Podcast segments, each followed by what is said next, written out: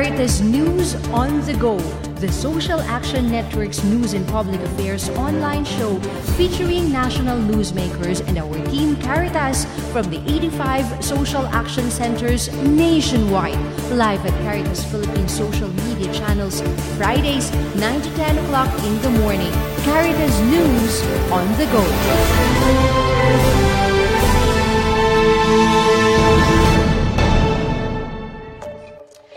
Napakagandang umaga po sa inyong lahat. Welcome dito sa ating programa, Caritas News on the Go. Ako po si Ray Henderson. Napakaganda na nandito tayo muli live sa ating studio sa Caritas Philippines um, Development Center dito sa Tagaytay. At ngayong umaga din, uh, gusto namin magpasalamat dahil kasama natin walang iba kundi ang nangunguna sa pag-implement ng ating Alay para sa Kalusugan program. Walang iba kundi si Miss Raklis Racho Cruz. Tama ba ako? Baliktad. Ate Sweet, magandang umaga. Welcome to the program. Action Ministry at sa lahat na mga taga-subaybay natin dito sa Caritas News on the Go. Yes, Ate Sweet, um, alam natin na meron tayong nakailan ng mga dioceses implementing our um, Alay para sa Kalusugan program, lalong-lalo na yung ating family feeding program. Uh, balikan lang natin, ano po kasi several siguro ko mga more than a year na tayo that we are implementing this program. Kumusta naman po yung ating programa? Ah, okay, Jing. Yung, yung pamilya program po natin ay nag-umpisa noong 2021. At alam po natin ay isang dahilan dahil sa COVID or yung pandemic natin. So yung first batch natin, Jing, meron tayong anim na diocese. Titig dalawa sa Mindanao, Visayas, and Luzon. So ngayon, ano nangyayari dito sa first batch natin na meron tayong 300 uh, families. So ngayon po, dahil itong feeding program natin ay holistic ang approach, Jing, So, merong family development program. So, after feeding, so, yun nga, tinuturuan natin, inaalagaan natin yung pamilya natin doon sa mga livelihood na gusto nila. At yung meron, of course, yung savings mobilization na sinasabi, yung may savings sila. Imagine, Jing, pinapakain natin sila uh, within 120 days, pero may mga naipon sila. So, gaganda talaga. Uh, magandang kwento na i- share natin sa sa mga kababayan natin. So ngayon, kumusta na itong 300 families sa anim na diocese, itong first batch? So ngayon, sinasamahan natin yung alay sa kabuhayan natin na program, si CHA at nakikita natin na iba-iba talaga yung needs nila, Jing. So, merong may gusto sa, of course, dahil farming community sila, gusto nila yung organic uh, farming, sustainable agriculture, gusto nila mag-alaga ng baboy, iba't ibang uh, uri ng hayop kung saan swak doon sa lugar nila. Meron din yung meron tayong community na nasa isla. Yeah. So mga fisher folks. So iba-iba din yung mga gusto nila. So gusto nila actually nagulat ako gusto nila ng bakery siguro. Gusto talaga nila ng tinapay. no, yun. So iba-iba talaga ang mga needs at yung meron din gusto sa mga kakanin bajing, yung Yeah. tawag noon, Opo. yung mga bibingka, puto, pat dun sa ano natin, sa Cotabato, Archdiocese of Cotabato, kasi tribe people yon meron tayong mga kapatid na Muslims, tapos yung mga IPs, tapos yung mga Christians. Ah, nag-umpisa na po sila yung mga gumawa ng mga bags, tapos yung mga Wow. sabon, tapos yung sa infanta natin, iba din yon Gusto, yung ano nila, yung mga medicinal na mga bote. Yung mga ganun. May mga social enterprise na, na Yes. nabubuo out of the um yu- kasi ang gusto talaga natin ate 'di ba parang original design natin ng kapamilya program is um yung magkaroon din sila ng hindi lamang feeding yung Yes. gagawin natin kundi holistic yung approach including yung livelihoods nila. Pero balikan ko lang yung binabanggit mo ate na may mga uh, may mga fishing communities tayo na ang gusto ay bakery.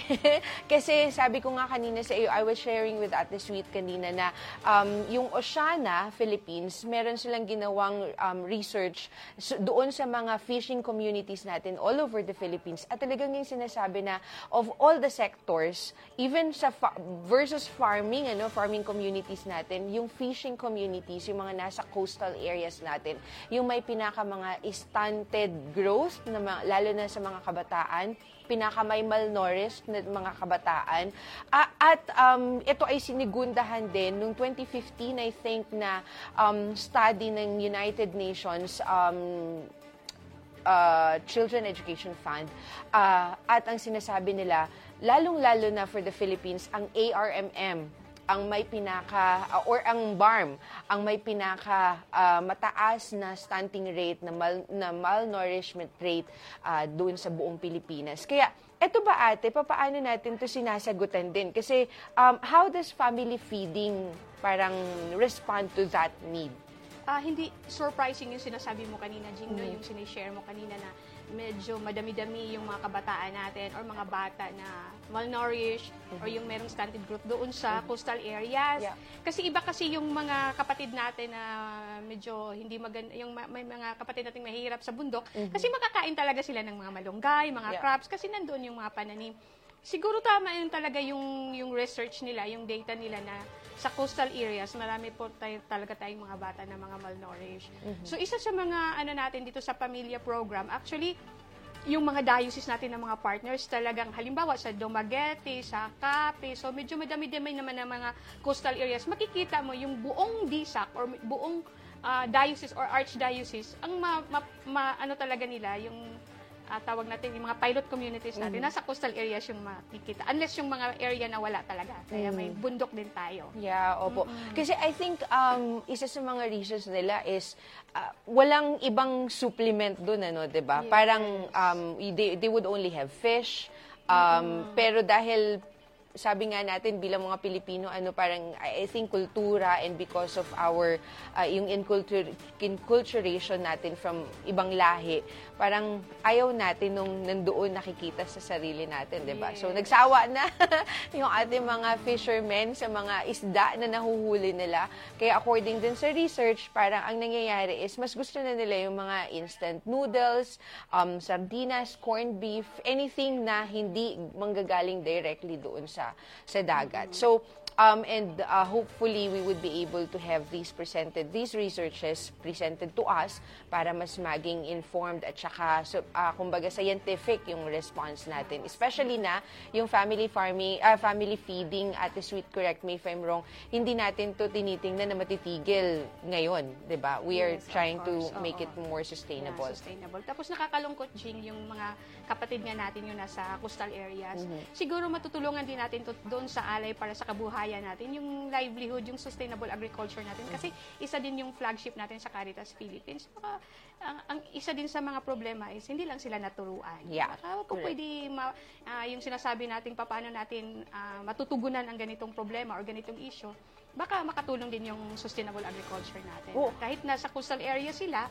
pwede naman sila magtanim ng mga organic plants Yes, or organic correct. food. Mhm. At saka yan yung pinapilot ngayon, I think sa Kalapan, when the oil spill happened, uh, sina Father Edu at ang Social Action Center natin dyan, ay nag-try na ngayon na magkaroon ng parang, um, ah, parang mga vegetable gardens na medyo malapit pa din doon sa ating mga coastal communities, pero there's parang science na ipinag-aaralan nila para magkaroon ng um, gardens or vegetable gardens yung ating mga mangingisda din. Ano po? Okay. Um, Ate Sweet, gusto nating interesado din ta- tayong malaman kung ano yung ginagawa na natin. Yung social enterprises na binabanggit mo kanina, may mga bags na kung ano-ano ng mga produkto na nakikita natin.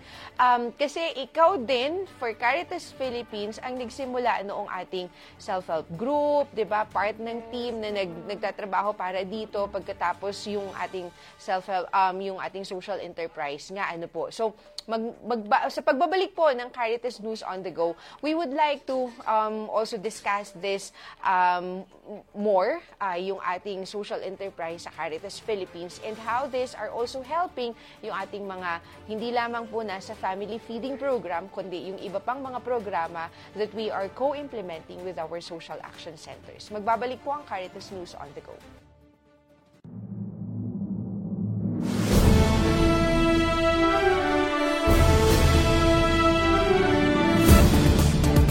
Caritas News on the Go, the Social Action Network's news and public affairs online show featuring national newsmakers and our team Caritas from the 85 social action centers nationwide. Live at Caritas Philippines social media channels, Fridays, 9 to 10 o'clock in the morning. Caritas News on the Go.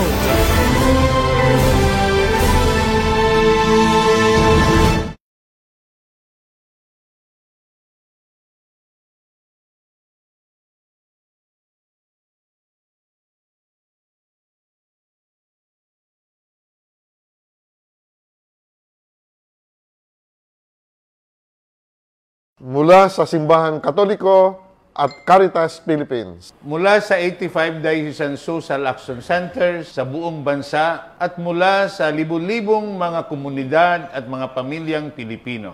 Ang aming taos-pusong pasasalamat sa inyong pag-aalay kapwa.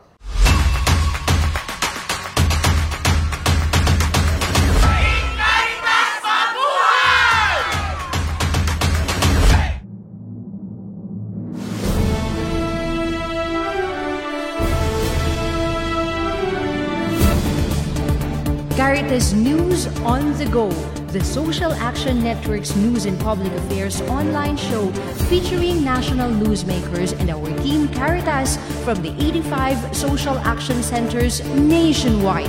Live at Caritas Philippines social media channels, Fridays, 9 to 10 o'clock in the morning. Caritas News on the Go.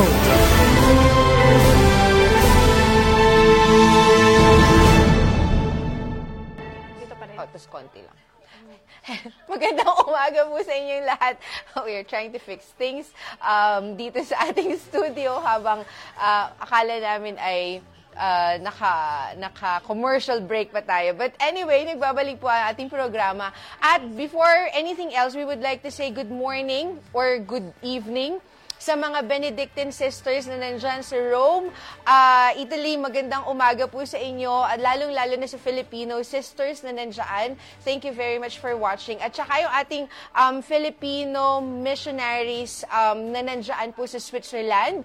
Thank you very much po for watching Caritas News on the Go and for supporting Caritas Philippines program, lalong-lalo na po ano, nung nakaraan, nakausap natin sila nung nasa um, Zurich tayo at saka Ah, ang dami ng mga suportang ibinigay nila sa atin. Not only during Typhoon Haiyan response ng Caritas Philippines at ng Simbahang Katoliko, kundi sa iba't iba pang mga nangyaring disasters, lalong-lalo na itong mga recent na typhoon, yung earthquake, at saka yung um, dito sa ah, Taal um, volcano eruption. So, maraming maraming salamat po sa patuloy ninyong pagsusuporta. Balikan natin si Ate Sweet kasi ah, yung kanina na tinatanong natin sa kanya, papaano naman kinukonnect natin ano kasi alam natin po na yung Seven Alay Couple Legacy Programs ng Caritas Philippines does not only talk about halimbawa um, kalusugan. Kalusugan lang yung ating programa. nag interplay yung iba't ibang mga programa doon sa kalusugan, for example, dahil gusto natin na maging mas holistic yung program. So, papaano nag interplay nag interconnect Ate Sweet yung ating kalusugan program doon sa kabuhayan program naman natin? Yes, Jane. Kasi yung, di ba, tama yung sinasabi mo na holistic, tapos yung interplaying na term. Kasi yung feeding nga natin, holistic yung approach, ibig sabihin, hindi lang tayo nagpapakain, kundi tinuturuan pa rin natin yung mga ah, mga partner natin na family doon sa mga livelihood nila. So, isa doon ay yung talagang yung self-help group. Kasi talagang kahit mahirap sila, kahit kulang yung ah, yung mga income nila, pero tinuturuan nila natin sila paano mag-save. So kung 5 pesos lang per week, 10 pesos lang per week, okay na yun. Basta magkasama-sama. So yun po yung simula kung bakit yung sinasabi mong social enterprise. Kasi parang merong term na owning. Meron kaming pera. I mean, kahit maliit ito, pero sama-sama kami. So meron kami talaga yung sinasabi natin makapag-start tayo. And thankful tayo dahil nga yung pitong legacy programs natin ay talagang nag, nag-i-interlink or yung sinasabi natin na talagang sabay-sabay. So, yun sa alay sa kabuhayan, andyan na si- siya na yung sumab, sumas, ano yung tawag na to, ina, umaalaga, inaalagaan, mahirap talaga itong Cebuano. No? So doon sa anim na, anim na diocese natin, so si Cha, andoon na siya, nag-i-emerge siya doon, ano yung mga pangangailangan para in two years time, no, titingnan natin ano yung swak at ano yung pupwede. Kaya pina, palagi namin pinapaalala na hindi lang yung swak doon, kundi passion din sila. Kasi kung hindi passionate ang tao, kung ayaw niya doon sa social enterprise, talagang babagsak yung gene. Yes. So talagang gagamitin din natin yung puso, hindi lang isip. So Yeah, yun po yung isang criteria natin. Mhm. Nakakatuwa kasi um, yung ganitong social enterprises natin pa- pagkatapos yung self-help group ay ano nagkakaroon ng iba't ibang mga mukha. Ah, like for example, nung nakaraang linggo lang nandun tayo sa Iloilo, ang tawag nila ngayon sa kanilang SHEG ay Piso a Day Program. At nakakatuwa, hello sa mga taga Sara, um, Presyosa, Barangay Presyosa, Sara, Iloilo. Um, kina Kuya Cesar, magandang umaga po sa inyong lahat dyan. Ano po, ah, sila, yung Piso a Day program nila, which only started several, I think, months ago, or ah, yeah, ah, meron na sila ngayong 69,000 pesos. At ito yung tinitingnan nila na po pwede ng pagsimulan, or actually nagamit na nila sa pagpapatayo ng center na parang multipurpose center nila kung saan ginagawa yung mga training programs nila, kung saan ginagawa yung kanilang mga meetings ah, bilang isang community. So, um, eto ba, Ate Sweet, ay ganun din yung nangyayari dun sa mga um, family feeding program communities natin? Yes, yun ang kagandahan ng Sheg Jing. Kasi yung dream natin ay yung community building, yung resiliency, yung sustainability, yung sa Catholic social teachings natin na participation for the common good. Talagang, ah, yung process yun eh. Dadaanan nila talaga yan. At magugulat ka na lang, maa-amaze ka na lang na hindi lang talaga pera ang pinag-uusapan dito, kundi yung total human development ng isang tao at ng isang community. And hopefully talagang sa buong bay sa buong bansa natin. Kasi kahit maliit lang, pero sure talaga.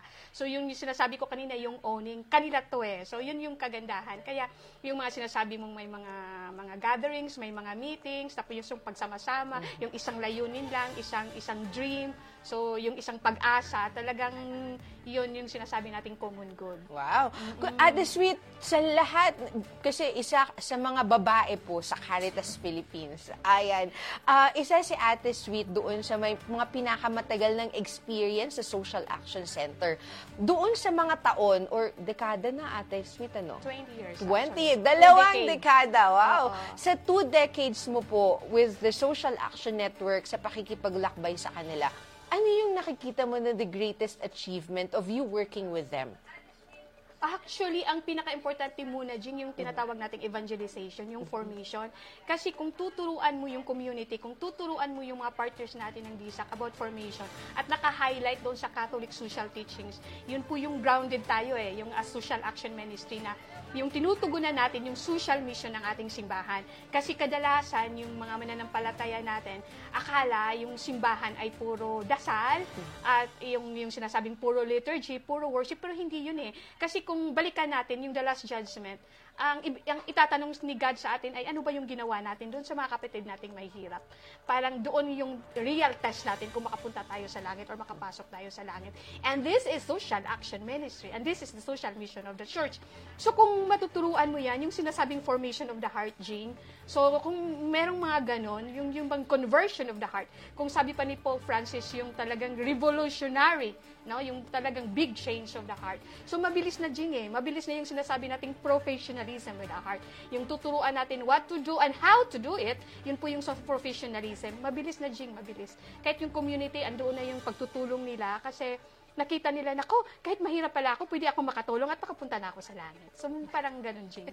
So, isa yung evangelization talaga, napaka-importante na, na strategy. And of course, doon na din tayo sa sinasabing hanap buhay. And of course, yung holistic development talaga. Mhm. Yung incentive doon ay papunta po tayo sa langit lahat. Kaya, Diba, naalala mo yung 50 years natin, ni Yes. Cardinal Tagle?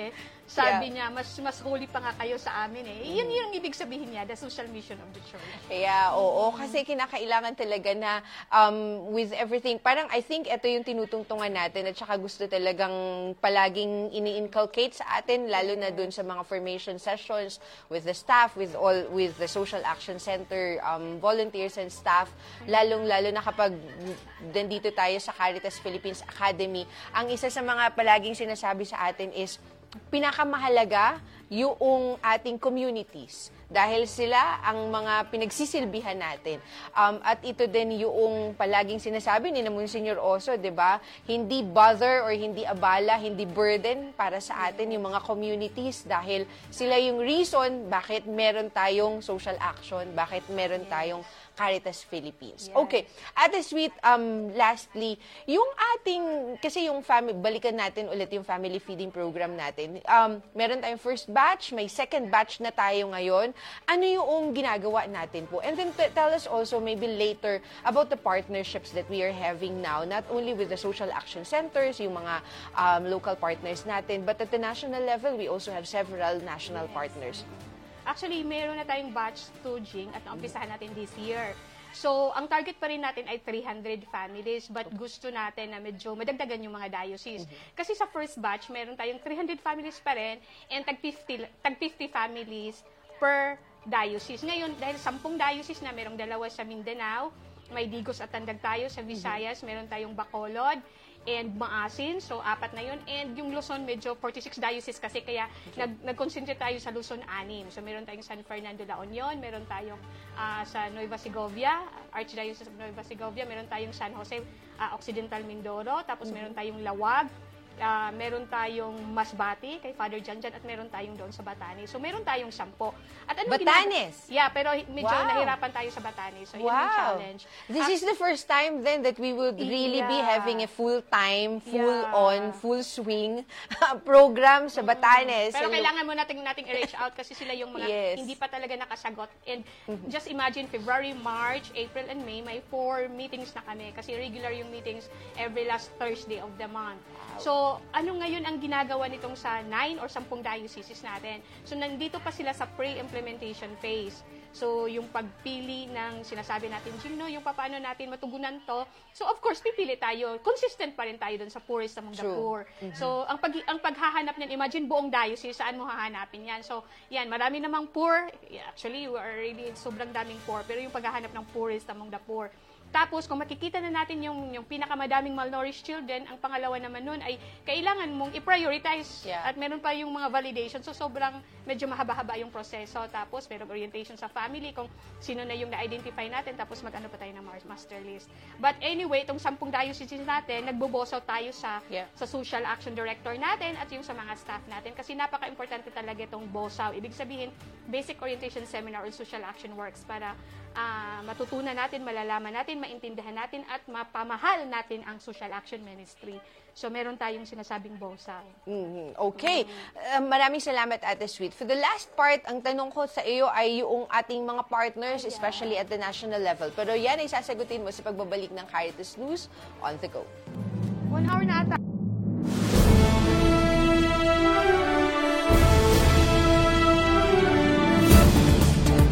Caritas News on the Go, the Social Action Network's news and public affairs online show featuring national newsmakers and our team Caritas from the 85 social action centers nationwide. Live at Caritas Philippine social media channels, Fridays, 9 to 10 o'clock in the morning. Caritas News on the Go.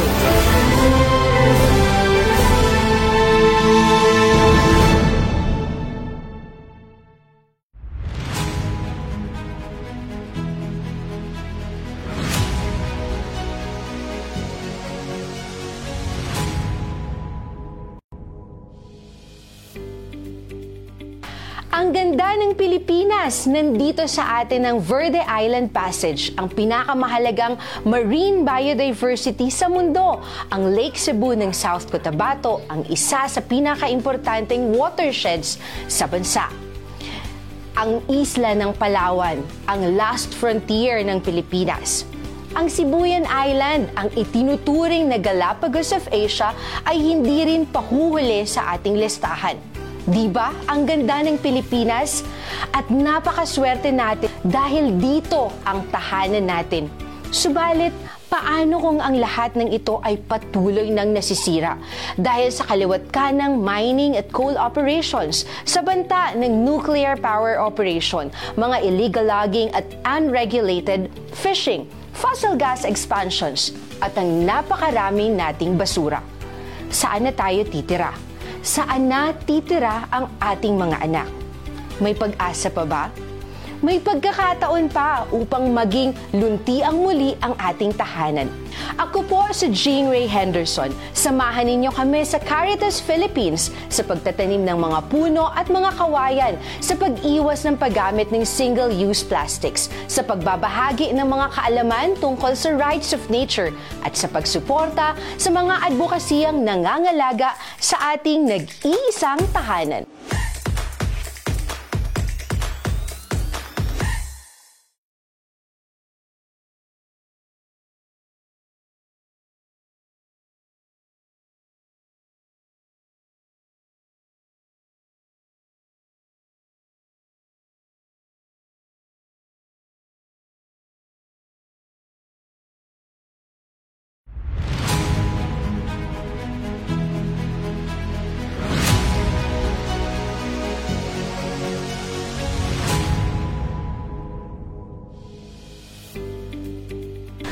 Kumusta na kayo? I'll take this opportunity na magpasalamat sa inyo sa mga suporta na binahagi ninyo sa ating programang Alay sa Katugunan sa Kalamidad. Itong nakaraang taon, tayo'y nakaranas ng iba't ibang kalamidad tulad ng Bagyong Odette, agaton, karding, paeng, at may kasama pang lindol. At hanggang ngayon nga, patuloy pa rin ang pagbaha sa iba't ibang parte ng ating bansa. Dahil sa inyong suporta, mahigit kalahating milyon na tao ang ating naabutan ng pagkain, pabahay, kabuhayan, mga kasanayan at iba-iba pang pangangailangan ng mga pamilyang naapektuhan ng kalamidad. Muli, maraming salamat sa inyong pagmamalasakit, pakikibahagi at pag-alay kapwa.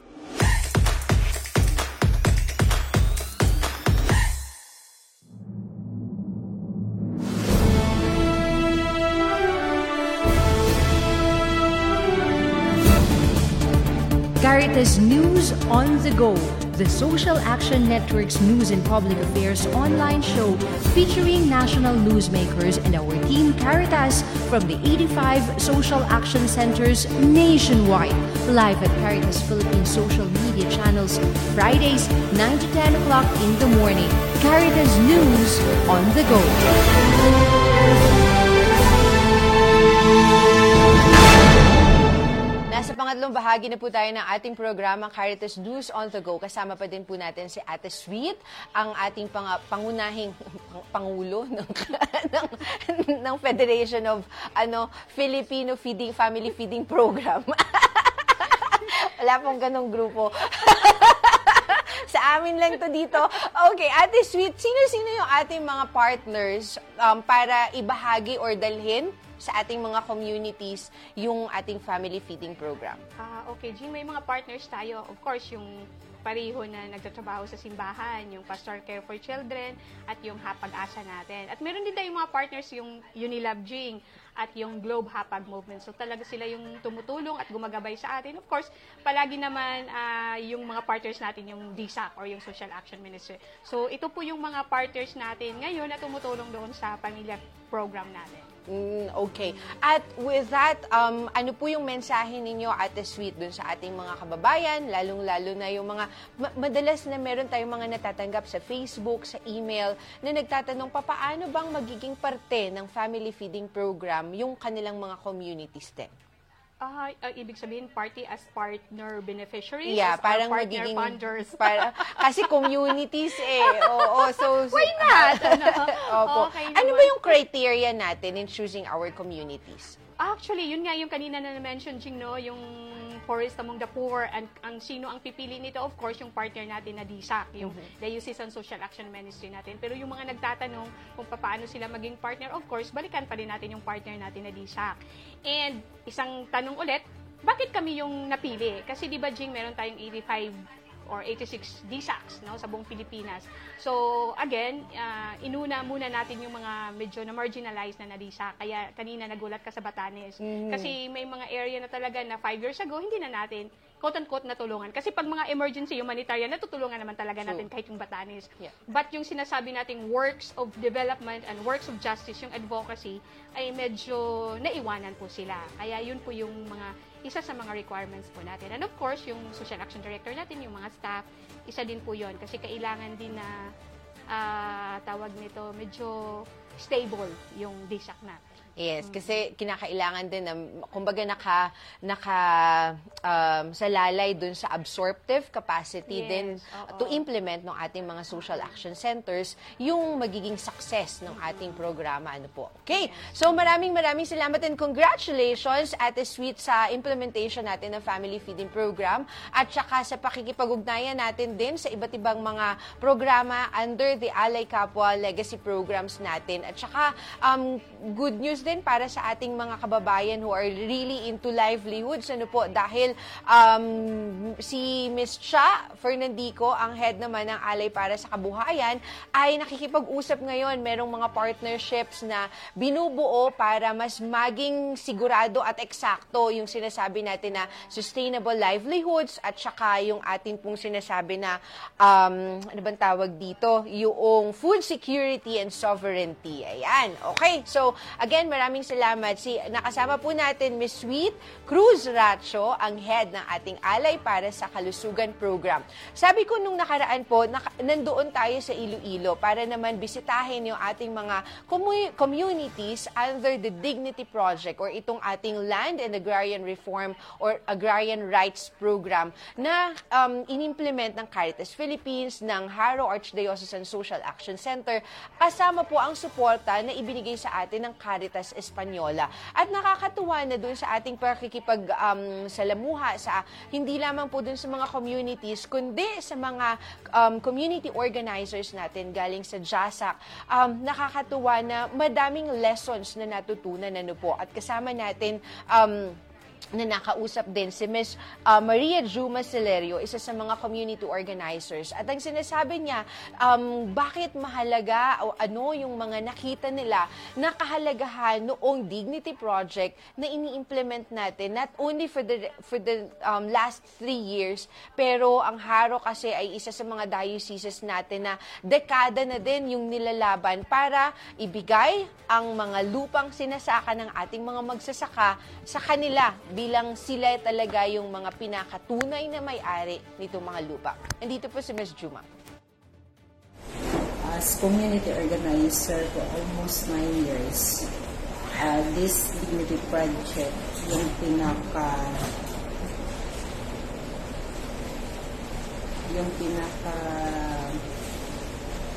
mahalagang pangyayari o pinaka-importante na natabo during the implement, implementation of this project ay yung installation sa mga farmers na kung hatos tubuusin almost nasa 30, 20 to 30 years na hindi nakapag uh, nakapag posisyon sa kanilang lupa.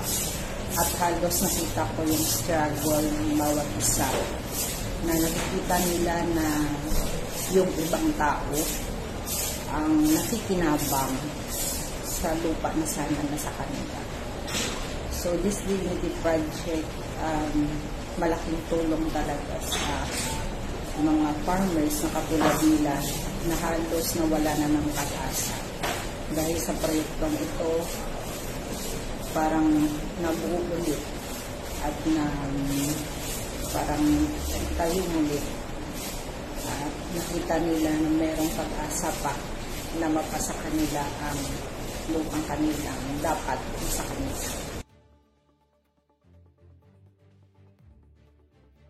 Nasabi natin doon sa um, Haro, Iloilo kasi uh, doon sa Dignity Project po ang meron tayong more than 10,000 hectares na gustong ipamahagi na ng Department of um, Agrarian Reform under the expanded Agrarian Reform, uh, Comprehensive Agrarian Reform Law. Ipamahagi na ito ng tuluyan doon sa ating 419 family um, farmers. Um, kaya isa sa mga nakausap din natin ay si Miss um, Chris Bernadette uh, Bala Bulakenya. At ang sinasabi naman niya na talagang hindi titigil ang Haro Archdiocesan Social Action Center at ang kanilang mga partners, lalong-lalo na yung kasama sa inter um, Interagency Task Force on Installation para hindi sila titigil hanggat tuluyan ng ma-install, maging tunay na mga may-ari, individual CLOAS na ang maibigay sa atin or yung Certificate of Land Use o Land Ownership Award ang imaibigay na sa ating mga farmers. Dahil sa ngayon, Although ang 419 families na ito ay meron ng CLOA, pero ay ito ay tinatawag pa rin nating collective CLOA. So gusto natin po na magkaroon na sila ng individual titles sa kanilang mga lupa. Nandito po si Miss Chris. I am Chris Bernadette Panes. I am 30 years old. At uh, isa akong community organizer dito sa JASAC sa Dignity Project. Uh, isa sa maraming uh, challenges na nakita ko sa uh, ating mga beneficiaries, yung mga farmer beneficiaries, siguro yung pinaka uh, challenging part sa kanila is yung paghihintay nila sa um, napakatagal na panahon. Like, 20 years or more than that uh, na paghihintay na makuha talaga yung lupa na dapat na sa kanila na sa nung matagal na panahon na. Pero dahil sa ah, yung parang sabihin na natin na na ah, yung kakulangan ng dharmismo ng ah, ating Agar- agrarian reform na department na hindi ma-process agad-agad at maibigay sa kanila yung ah, lupang dapat na sa kanila na sa na panahon. And yung, ano, yung, yung katulad sa areas na naawakan ko na parang ibigyan sila ng, ng schedule na, na sa itong buwan, itong araw na ito, itong taon, ah, ibibigay sa inyo yung lupa, i-survey na, may schedule na pagdating ng araw na yon makancel yun, sabihin na hindi tayo bigay sa inyo kasi walang budget, ah, kulang yung budget, so may schedule. Yung parang yung excitement ng mga tao na makuha na ito hindi pa rin hindi pa rin matutuloy. So maghihintay pa rin ng ilang another year, plus another year pa. So parang yung ma-frustrate, yung makikita mong ma-frustrate yung mga tao, yun yung parang isa sa mga bagay na ah, mas nagbibigay pa sa kanila ng sa mahirap na sitwasyon kasi yung parang yun na yun sana pero hindi pa rin. So nung pumasok yung DP project, um, malaking tulong yun talaga kasi ah, nag-conduct tayo ng maraming trainings, yung mga parang nag-empower sa kanila na ano pang dapat na mga gawin, malaman yung kanilang land rights, yung human rights, yung lahat ng mga parang nakakatulong sa kanila. Kahit hindi man may bigay agad-agad, pero parang uh, naiintindihan nila yung process talaga at saka malaking tulong yung Dignity Project kasi ah, sa tatlong taon, so almost three years na, na ano, na pagtulong sa kanila, doon tayo para i-guide sila to process ang kanilang mga kailangan ng mga documents at mas mapadali yung ano yung yung communication between sa kanila at saka yung guard kasi andun tayo na uh, nagtatap doon sa mga concert agencies. At ah, kahit hindi man na lahat matapos pa yung mga nakuha natin ng mga areas pero um, positive tayo doon at yung mga tao na na nasa area natin na talagang mapapasa kanila yung lupa. Ah, hindi man ngayon, pero very soon. Yun siguro.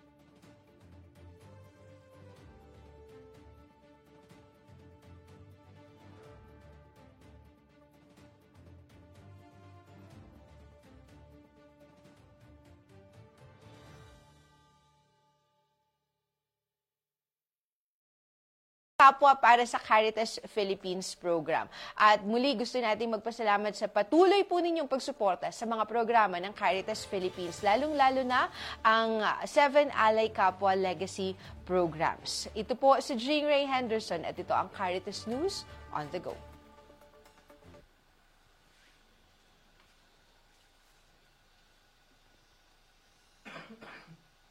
Walang audio.